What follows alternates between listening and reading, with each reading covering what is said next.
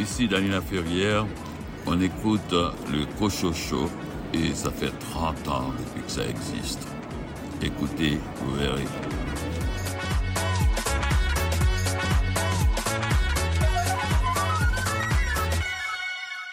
Ici René Cochot, bienvenue à votre rendez-vous littéraire. Toute l'équipe du Cochot Show a mis la main à la pâte pour vous préparer une émission qui, espérons-le, vous plaira. Au sommaire, entrevue avec Lise Blouin à propos de son roman La promeneuse, paru chez L'évêque éditeur. Un entretien avec Guy Tremblay concernant son recueil de photos à la vitesse que les arbres poussent, guide de survie en temps de morosité. Amar et Hammer présente son roman Celle qui dit non, paru aux éditions Rich El Salem. Racha Gilbert présente sa série Fantasy Les Sœurs Fayel, publiée aux éditions du Bouclier. Sylvain Descours de la librairie Appalache nous présente son plus récent coup de cœur.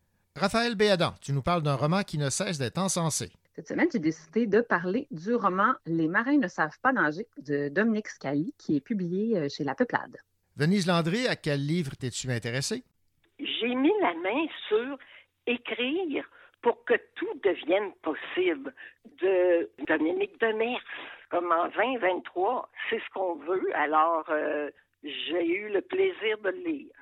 André Jacques, tu nous encourages à lire quel roman policier cette semaine? Je vais vous parler d'un roman québécois de Céline Baudet, Une enquête à Murray Bay, publié chez Québec Amérique.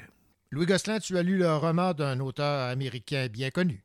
Il est question de basketball dans le livre de John Grisham qui s'appelle La chance d'une vie. C'est aux éditions JC Lattès. Et Guillaume Cabada, de quel essai as-tu choisi de nous parler cette semaine? Allô René, cette semaine, l'essai que j'ai choisi, c'est euh, Anarchisme occulte avec une attention particulière portée à la conspiration des rois et à la conspiration des peuples et c'est publié aux éditions du Remue-Ménage et c'est de l'autrice Erika Lagalis. Bienvenue au Cocho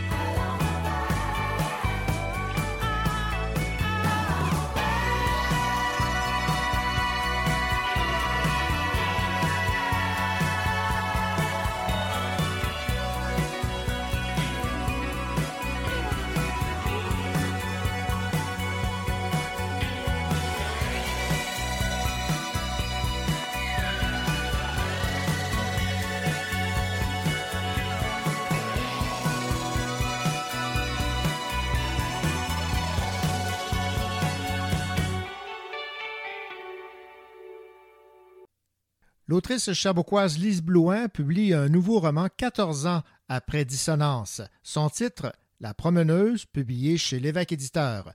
J'ai profité du lancement de son livre pour discuter avec elle.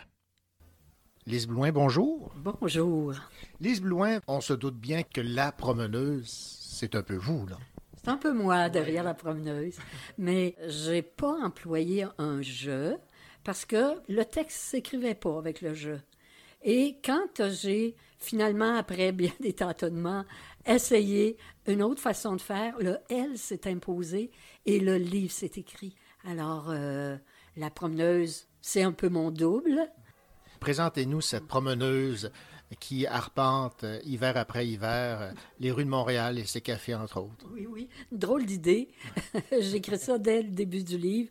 Quelle drôle d'idée, Montréal, en hiver. Pourquoi pas le Sud? Pour moi, ce qui est important quand j'écris, c'est l'ailleurs. Pour le premier jet, j'ai besoin de quitter mon lieu fait de quotidien, d'habitude, pour rompre avec ça, puis voir comment l'écriture peut germer, comment elle est encore présente, alors qu'on la perd dans le quotidien de la vie. Alors, je m'en vais à Montréal, je passe mes hivers à Montréal en résidence d'écriture, en fait. La promeneuse se questionne, après la mort de son frère, sur l'essence de sa vie. Qu'est-ce qui a été au centre? Qu'est-ce qui est la pulsion de sa vie? alors que son frère est décédé plus jeune qu'elle, ça la remet en question. Et c'est un peu ça qui fait que j'aborde l'autofiction, ce que j'ai jamais fait. Puis je me disais, c'est pas pour moi. Ce elle de l'écriture est finalement un jeu, mais en même temps, c'est fictionnel. Vous avez parlé dans votre euh, présentation de votre vision de ce qu'est l'autofiction. Vous avez une vision bien personnelle. Quelle est-elle, cette euh, vision? Oui. Alors, moi, je vois autofiction en deux mots. Auto, puisque le propos du livre est mon propre parcours. Alors, il y a, il y a de l'auto, qui est soi-même, et il y a de la fiction pour justement faire en sorte que les événements, ce qui arrive, les marches, tout ça soit coordonné puis fasse euh, ressortir euh, les réflexions de la promeneuse. Ces réflexions portent beaucoup sur l'écriture. Oui, parce que le fil conducteur, finalement, de ma vie, de mon parcours, c'est l'écriture. J'ai beau remonter le plus loin. J'évoquais pendant le lancement la scène où, à 13 ans, je vois les réverbérations dans le ciel de l'exposition annuelle qui se tient en ville. Nous autres, on était à 30 km de la ville, mais il y avait des réverbérations dans le ciel. Et moi, j'étais fascinée par cet appel de l'ailleurs. Parce que ce qui est effervescent, c'est comme si c'était ailleurs, c'est hors du quotidien. Puis, c'est une quête que j'ai entrepris déjà avec les mots. Je m'essayais déjà à cet âge-là à écrire.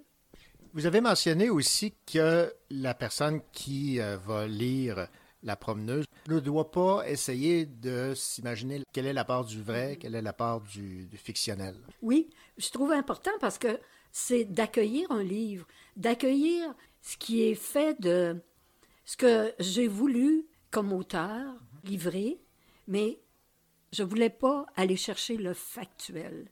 Je veux pas raconter ma vie dans les événements, puis dans des faits, mais je veux une réflexion, que cette réflexion-là rejoigne d'autres questionnements d'une vie.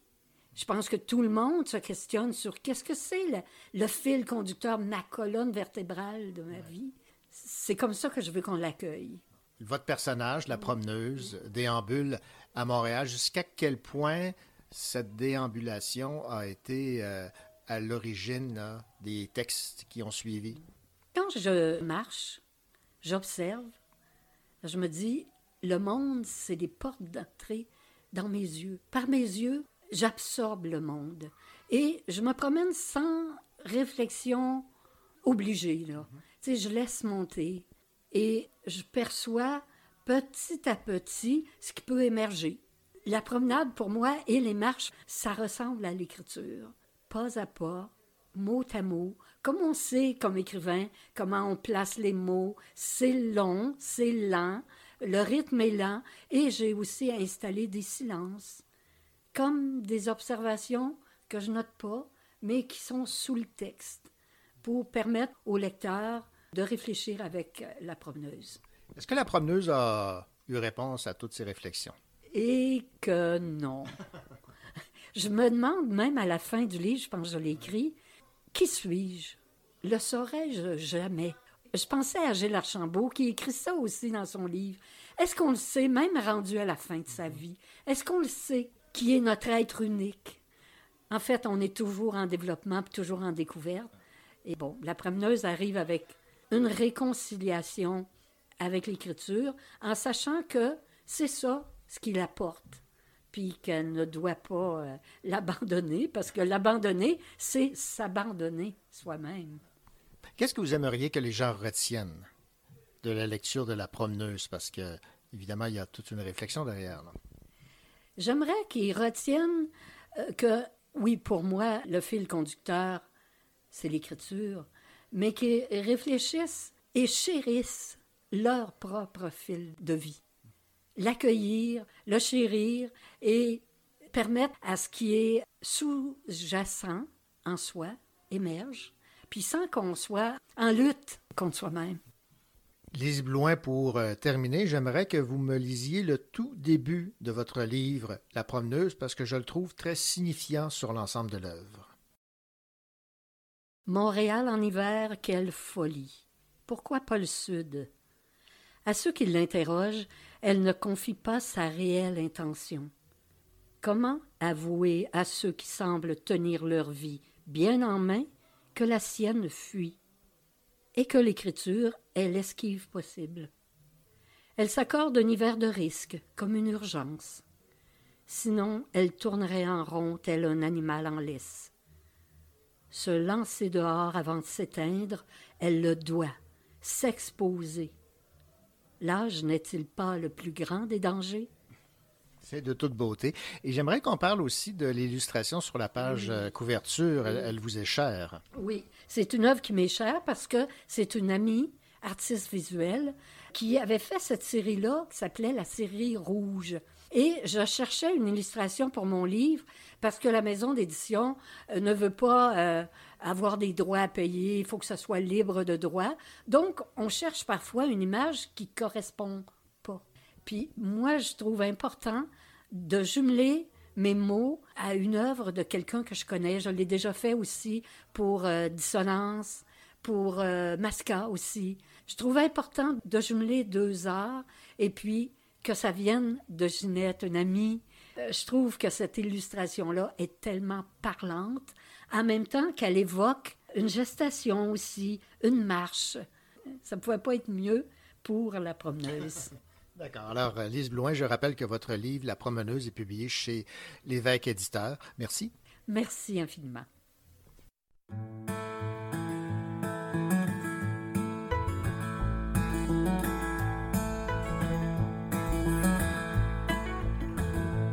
J'ai trouvé ta lettre, Marguerite, en revenant du bureau, sur une pile de journaux me suis pris une bière dans le frigidaire. Je suis descendu dans le parterre pour la lire comme il faut. Le soleil était rose sur la banlieue.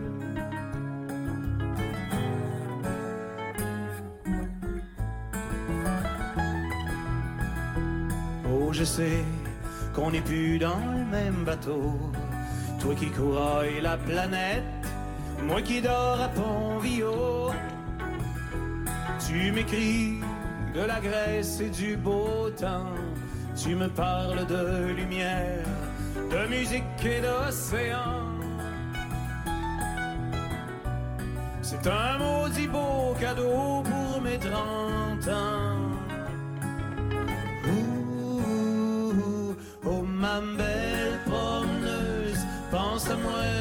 Tu.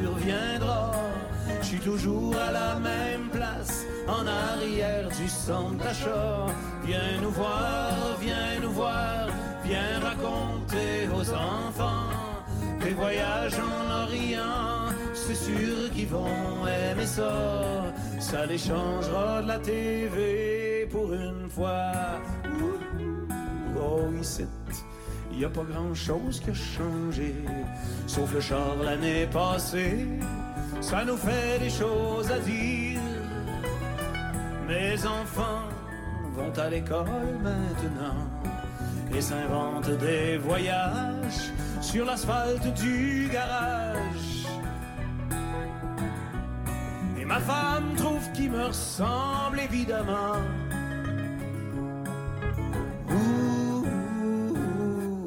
Belle promeneuse, pense à moi quand tu reviendras. Je suis toujours à la même place, en arrière du centre d'achat. Viens nous voir, viens nous voir, viens raconter aux enfants des voyages en Orient. C'est sûr qu'ils vont aimer ça, ça les changera de la TV pour une fois.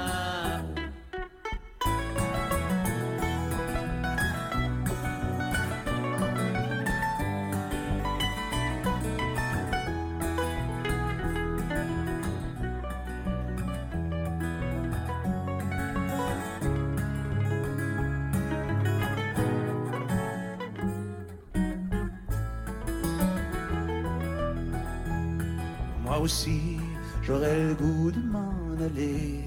Si ma femme change pas d'idée, on prendra des vacances. C'est ma mère qui va garder les enfants. On ira aux États ou peut-être même en France. On aura notre bonheur organisé. Ma belle promeneuse, pense à moi quand tu reviendras. Je suis toujours à la même place, en arrière du centre d'achat. Viens nous voir, viens nous voir, viens raconter aux enfants tes voyages en Orient. C'est sûr qu'ils vont aimer ça. On baissera le son de la TV. Pour une fois.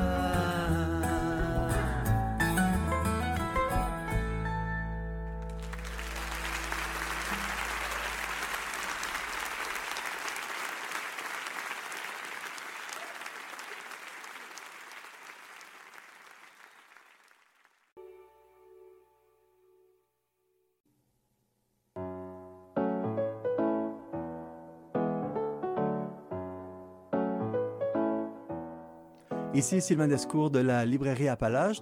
Je vais vous présenter un de mes récents coups de cœur, euh, le livre de Éric Chacour, Ce que je sais de toi, aux éditions Alto. C'est un livre que j'ai beaucoup aimé. Le livre commence dans l'Égypte des années 80. On va suivre un jeune homme qui fait des choix en grandissant, mais dans fond, c'est des choix qui sont portés par ce qu'attendent ses parents, ce qu'attend son père, ce qu'attend la société. Donc, il va devenir médecin comme son père le voulait, il va se marier parce que c'est ça qu'il faut faire. Puis en vieillissant, donc, il pratique le métier médecin dans un- une sorte de, de pensionnat euh, en bordure de la ville du Caire. Et il va avoir un assistant, un jeune assistant qui va l'aider, qui va l'accompagner là-dedans. Il va le former, sauf que cette relation professionnelle va déboucher sur une relation amoureuse. Toutes ces certitudes vont voler en éclats. Euh, le, narrateur, c'est Tarek, c'est notre personnage principal, donc il va, il va devenir amoureux de cet homme-là, qui est plus jeune, qui est d'une autre condition sociale. Et à partir de là, ben, ça va faire voler en éclats. Ça va comme remettre en question ses choix de société, ça va remettre en question son métier, ça va remettre en question sa vie au Caire aussi. Il va finir par émigrer à Montréal. Ça, c'est un court passage dans le livre. Puis c'est une bonne chose parce que ce qui nous intéresse quand même beaucoup, c'est le Caire, la vie en Égypte dans ces années-là. Et une des forces de cette écriture-là, c'est qu'on voit le quotidien, mais les saveurs, euh, l'odeur, les bruits de la ville nous sont, nous sont vraiment fidèlement retranscrits, ou en tout cas, on les ressent. C'est vraiment un aspect que j'ai beaucoup aimé de, de ce livre-là, en plus de l'histoire, que je trouve très intéressante à la fois socialement puis politiquement. Éric Chacour, c'est son premier roman, puis c'est impressionnant. Il a vraiment une belle écriture. Il, a, il, y a, une sorte de classicisme dans l'écriture, dans la forme. C'est très bien écrit, une écriture d'une grande sensibilité. Donc, je suis très impressionné par ce premier roman. À cela s'ajoute le fait que Eric est lui-même très touché par tous les retours qu'il reçoit. Il prend le temps de répondre à chacun des commentaires positifs autour de son livre et est très reconnaissant du succès qu'il rencontre avec ça. Donc ça rend finalement le, livre, l'auteur encore plus attachant. C'était Sylvain Descours de la librairie Appalache. Merci de m'avoir écouté pour vous présenter un de mes coups de cœur, Ce que je sais de toi, Eric Chacour, un livre qui m'habite depuis plusieurs mois. Merci beaucoup.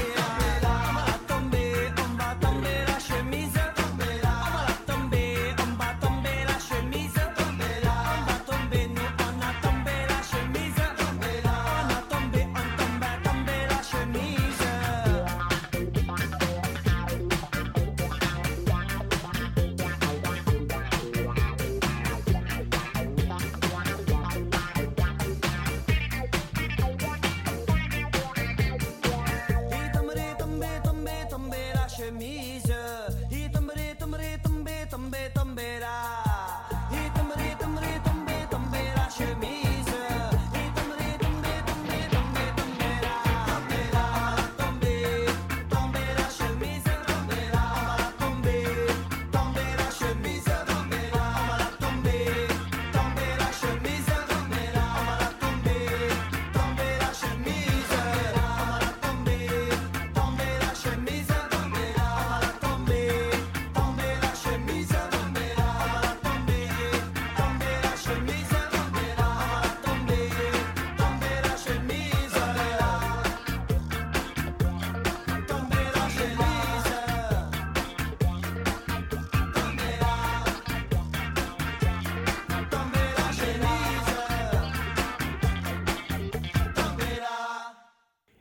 Ici Louis Gosselin dans un instant le roman de John Grisham, La chance d'une vie, aux éditions J.C. Lattès.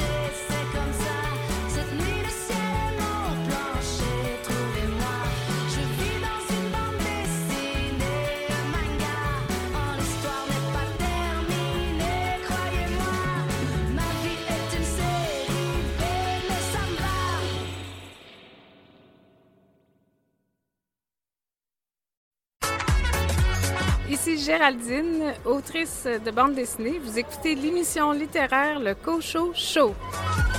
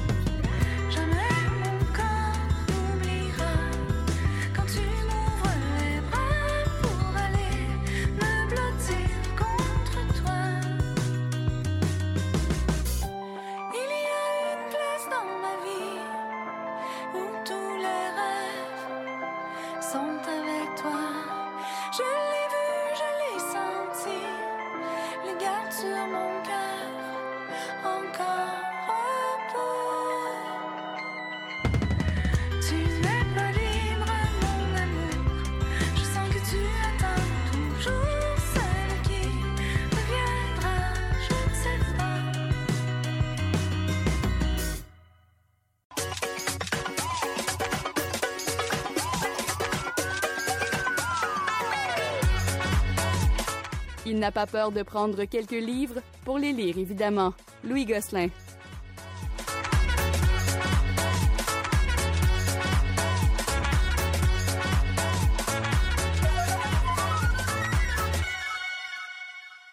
Bonjour Louis. Bonjour René. John Grisham.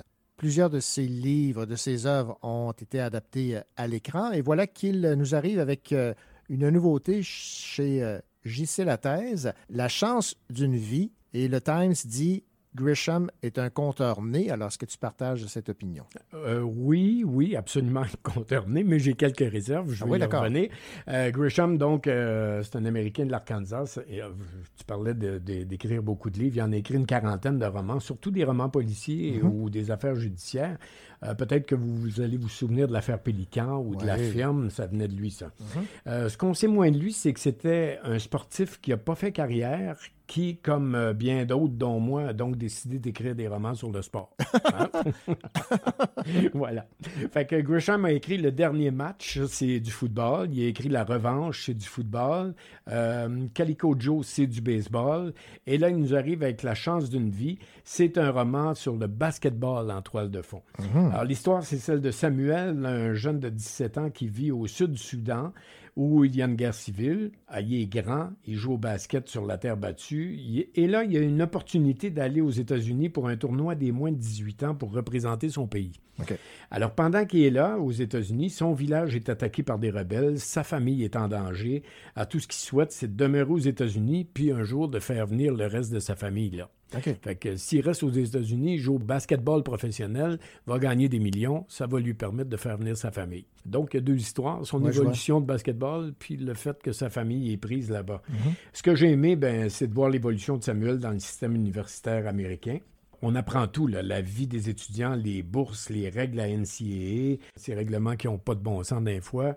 Euh, Gresham connaît très bien le sujet. Euh, on voit aussi les espoirs d'être repêché dans la NBA. Les matchs sont décrits avec beaucoup de détails, les enjeux aussi. Ça, c'est très intéressant. Maintenant, à la fin, cependant, ce qui m'est resté, c'est le choix de l'auteur. Quelle direction prend ton histoire?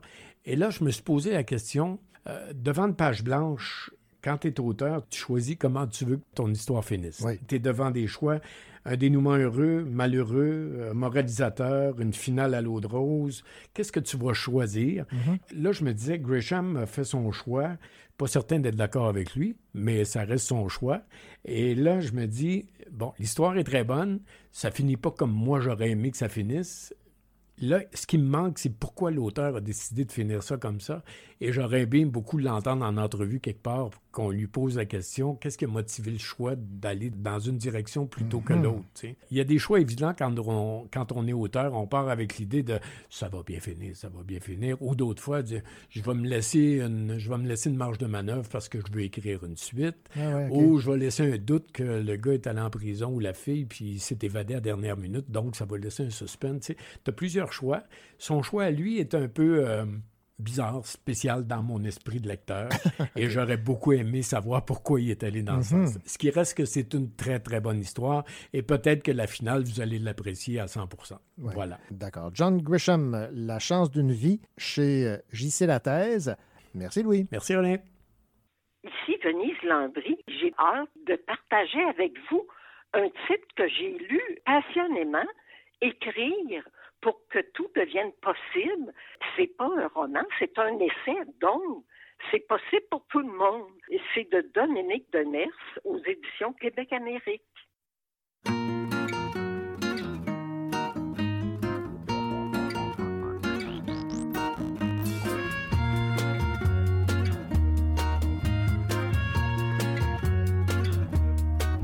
J'ai le feu du volcan, la chaleur du la saveur de la terre, la lueur d'une lune claire. Je n'ai rien que dans le cœur l'immensité du ciel ouvert.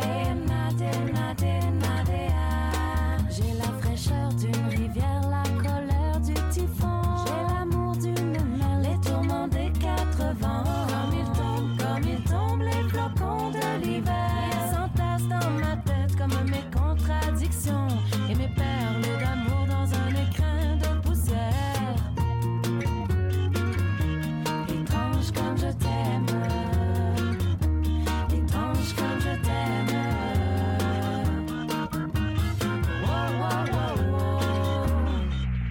Lumière du soleil, le frisson de la fougère, la rudesse de l'hiver, la douceur du miel, la folie manifestée, la tristesse éphémère, la foi,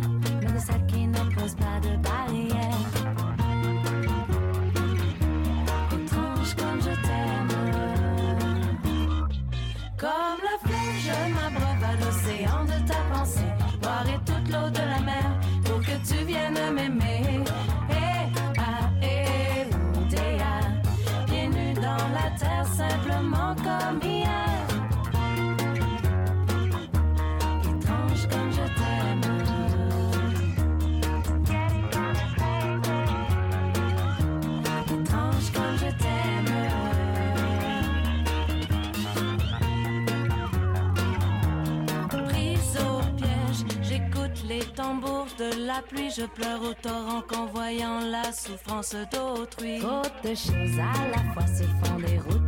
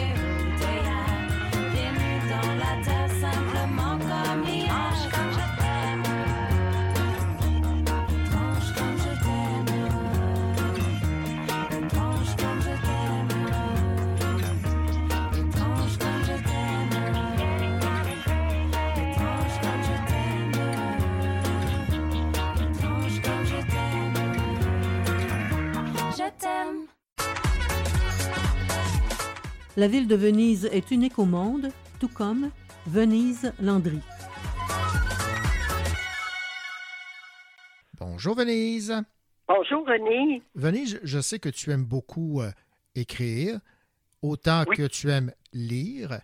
Le livre dont tu vas nous parler euh, cette semaine, c'est un essai d'une autrice euh, bien connue, une professionnelle, Dominique Demers, chez Québec Amérique. Et il a pour titre cet essai Écrire pour que tout devienne possible. Alors, qu'est-ce qu'on retrouve dans, cet essai? Quels sont les, propos de Dominique Demers qui t'ont euh, accroché? Bon, mais toute personne qui écrit puis qui aimerait peut-être euh, communiquer ses écrits, là, pas des journaux intimes, là, mais quelque chose de plus public, se demande toujours, on lit un livre épais d'un, auteur ou une autrice, on se dit, mon Dieu, j'aurais-tu été capable, moi, de faire ça? C'est magique, ils ont du talent, c'est le talent, si on est avec ça. Ben, après avoir lu Écrire pour que tout devienne possible, tu as remarqué que le titre, quand même, a une certaine labeur, on peut pas le dire en criant ciseaux. ben, ça reflète justement le cœur du sujet, parce que Dominique Demers, oui, elle, elle s'y est penchée. Premièrement, je dois mettre quelque chose au point. Je trouve que Dominique Demers, on la situe toujours au niveau de nos tristes jeunesse. Puis moi, je l'ai connue plutôt pour ses quelques titres adultes. C'est pas ça qui foisonne, c'est quand même 7-8, là, on va dire, grosso modo. C'est déjà euh, pas si mal, mais comparativement à la jeunesse, là, c'est autre chose. Puis moi, j'ai découvert Dominique Demers, là, mais vraiment me dire, oh, salutations à ce talent de mener une histoire. C'est avec Maïna.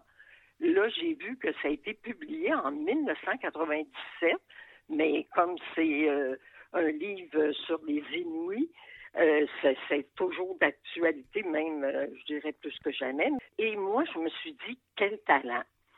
Là, depuis que j'ai lu Écrire pour que tout devienne possible, je change mon quelques talents ou je laisse là, mais je rajoute devant même, je dirais, quel travail. Parce que vraiment, Dominique Demers, avec ce livre-là, nous donne pas des trucs, là. Non. Elle nous donne une démarche, une discipline. Elle nous décrit une discipline d'écrivain. Ben, d'elle, euh, c'est sûr que ça part d'elle. là. On- on- comme, mettons, Maïna, je vais, quand elle en avoir parlé, parlons-en, parce qu'elle en, elle en parle dans son essai. Là. Maïna, elle a travaillé un an et demi de recherche, mais là, pas euh, de temps en temps comme ça, euh, à temps perdu, là. Non, non, assidu. C'est incroyable le travail qu'il y a derrière les livres. C'est ce qu'elle me fait découvrir. Puis si vous voulez savoir c'est quel genre de travail, ça reste un peu abstrait pour vous. C'est le livre à vous procurer parce que ça se lit un peu comme un roman, parce que c'est une romancière, puis elle sait comment nous intéresser, cette femme-là. L'expérience derrière la cravate, elle l'a. fait que, je veux dire, moi, je lui lève mon chapeau, mais en même temps, j'ai été très surprise du livre. Je m'attendais justement à plus de magie. J'avoue que je suis un peu étonnée. Il faut être quasiment rigide dans sa discipline pour arriver à, à un résultat. En tout cas, c'est le cas de Dominique Demers. Si chaque auteur nous faisait un livre que tout devient possible en écrivant, ben peut-être ça y aurait quelques nuances, mais j'ose croire qu'elle n'est pas la seule à bûcher comme ça. C'est à découvrir pour ceux qui aiment écrire, euh, puis pas seulement euh, le journal intime, qui, qui aiment ça se relire puis se comprendre. Ben, J'ai déjà eu euh, l'occasion de poser des, des questions à, à des auteurs et des autrices et la, la plupart, effectivement, s'imposent une discipline. Euh, certains ont des plans, d'autres, ils vont machinalement une heure, une heure et demie le matin, en fin d'après-midi. Chacun a sa, a sa façon d'écrire, mais bon nombre pourraient dire, comme Dominique Demers, que ça prend une discipline d'enfer. Mais moi, c'est le travail de recherche, comme Monique Prou, elle sort un livre aux 5-6 ans parce que elle fait même pas une page par jour, comme elle nous disait aux correspondances des semaines. Ça, j'avais déjà une notion de ça, mais pas la recherche. Chez Dominique Demers, j'ai découvert que pour elle, elle ne jure que par la recherche. Plus vous allez avoir votre sujet à fond la caisse, là, que vous le connaissez, sur le bout de vos doigts, plus votre histoire va débouler, vos personnages vont naître, le temps de le dire. Donc, c'est son truc, la recherche. Alors voilà, alors c'est un essai sur l'art d'écrire de Dominique Demers chez Québec Amérique qui a pour titre Écrire pour que tout devienne possible. Merci Venise. Bienvenue.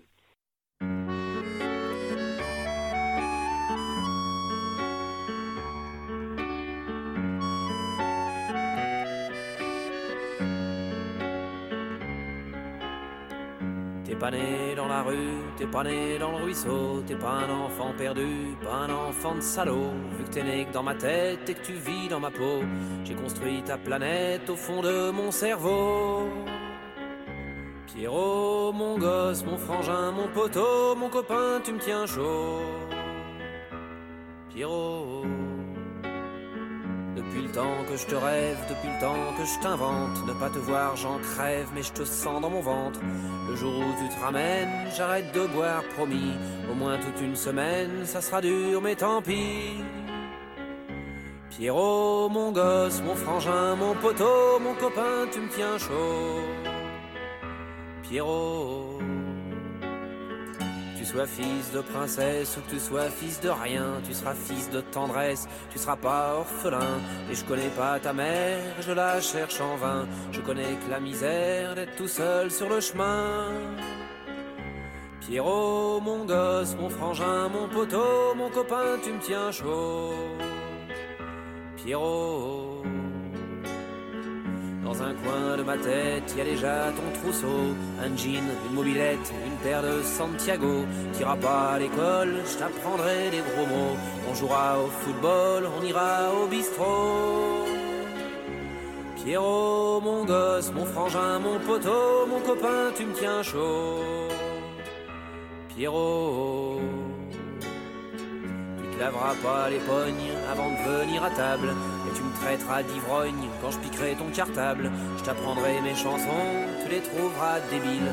Tu auras peut-être bien raison, mais je serai vexé quand même. Pierrot, mon gosse, mon frangin, mon poteau, mon copain, tu me tiens chaud. Pierrot. Allez viens mon Pierrot, tu seras le chef de ma bande. Je te refilerai mon couteau, je t'apprendrai la truande. Allez viens mon copain, je t'ai trouvé une maman. Tous les trois ça sera bien. Allez viens, je t'attends. Pierrot, mon gosse, mon frangin, mon poteau, mon copain, tu me tiens chaud. Pierrot.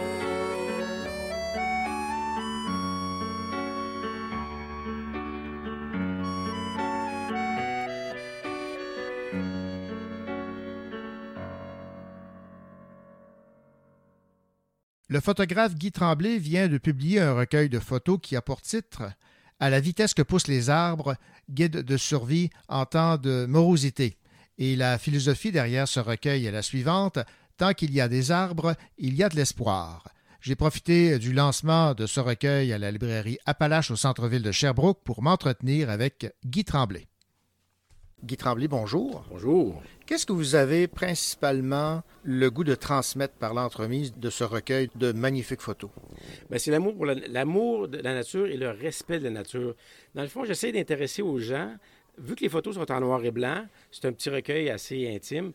Je veux que les gens regardent, qu'ils scrutent les détails, puis redécouvrent la nature, parce que souvent, il y a plusieurs photos dans ce livre-là que les gens passent en auto devant ces arbres-là, tout ça, puis personne ne les voit. Puis je veux juste qu'on redécouvre la nature, qu'on réalise l'importance que ça a dans nos vies, puis le côté guérisseur quasiment que, que ça peut avoir. C'est très, très important pour moi, la nature.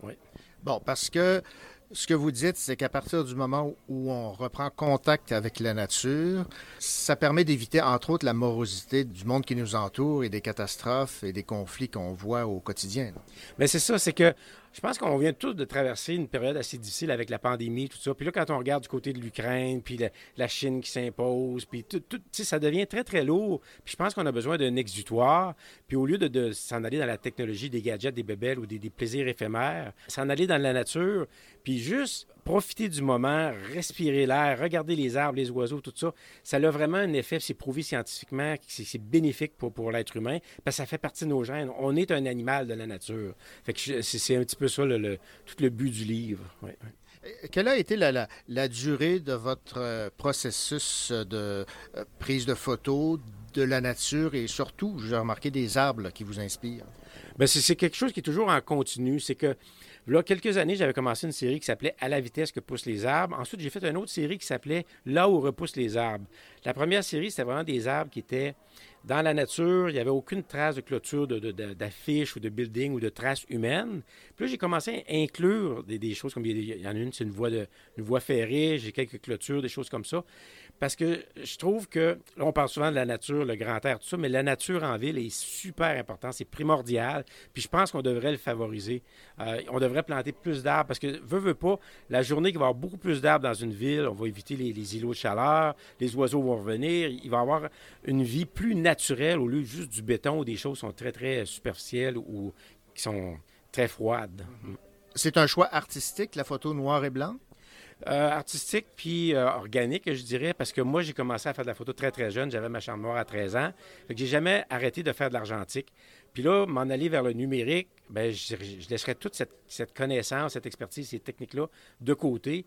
Puis euh, moi, la prise de vue est très importante, mais le travail en chambre noire est aussi important parce que c'est vraiment là que j'exprime ma créativité dans la chambre noire. Fait que c'est ce qui justifie le noir et blanc. Puis ici, comme à la, la librairie, j'ai des tirages au platine, au palladium. Ça, c'est un procédé ancestral. C'est moi-même qui fais l'émulsion dans le papier. Puis ça, c'est ça amène un côté organique parce que l'émulsion rentre dans le papier au lieu d'être juste à la surface. Donc, on regarde la photo puis on sent encore la texture du papier. Ça fait que ça, ça rappelle le côté organique de la nature. Donc, avec ce, ce travail d'orfèvre, on pourrait dire, ça vous permet, vous, d'être encore plus en contact avec la, avec la nature qui, qui, qui nous entoure. C'est- être en contact, mais c'est un rappel aussi. C'est quand je regarde mes photos, je me retransporte un petit peu dans la nature. c'est- vraiment un message que j'essaie de passer, que les gens se réintéressent à la nature. Puis ça, c'est un petit peu... euh, c'est communicatif. Tantôt, je parlais avec un philosophe qui est venu. Il disait que lui, avant, il travaillait dans le bois, c'était un bûcheron. Puis il a fait ça durant deux ans. Puis quand il est sorti, il a dit plus jamais je vais abattre un arbre. Puis là, il s'est mis à planter des arbres. Fait qu'on tombe en amour avec les arbres. Et euh, la quatrième de couverture sur votre euh, recueil qui a pour titre À la vitesse que poussent les arbres, guide de survie en temps de morosité, on peut lire Tant qu'il y a des arbres, il y a de l'espoir. Donc ça, ça résume pas mal tout. là. Oui, je pense que oui, parce que on, est, euh, il y a beaucoup de mauvaises nouvelles qui nous envahissent, tout ça. Puis aller chercher du positif dans la nature, ben c'est ça, qui va nous aider à, surmonter toutes ces difficultés-là. C'est sûr que la nature ne réglera pas les problèmes, sauf qu'ils vont probablement nous rendre plus forts pour les, pour les affronter. Fait que c'est ça. Fait que tant qu'il y a des arbres, il y a de l'espoir. Puis un petit fait aussi, dans le livre, il y a un arbre caché. J'ai caché un arbre en dehors des photos. Ça prend un œil, un œil très aiguisé pour le trouver. Bon, ben, je vais tenter de relever le défi. Merci beaucoup. Merci beaucoup. Là.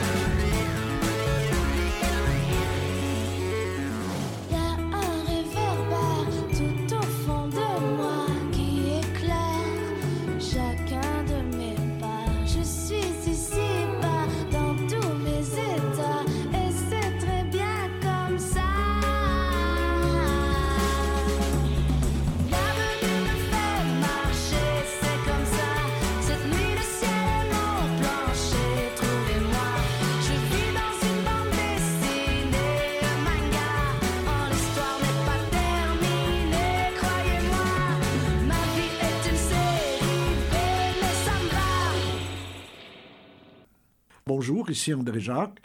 Aujourd'hui, je vais vous parler d'un très bon petit roman québécois, Une enquête à Murray Bay, publié chez Québec Amérique.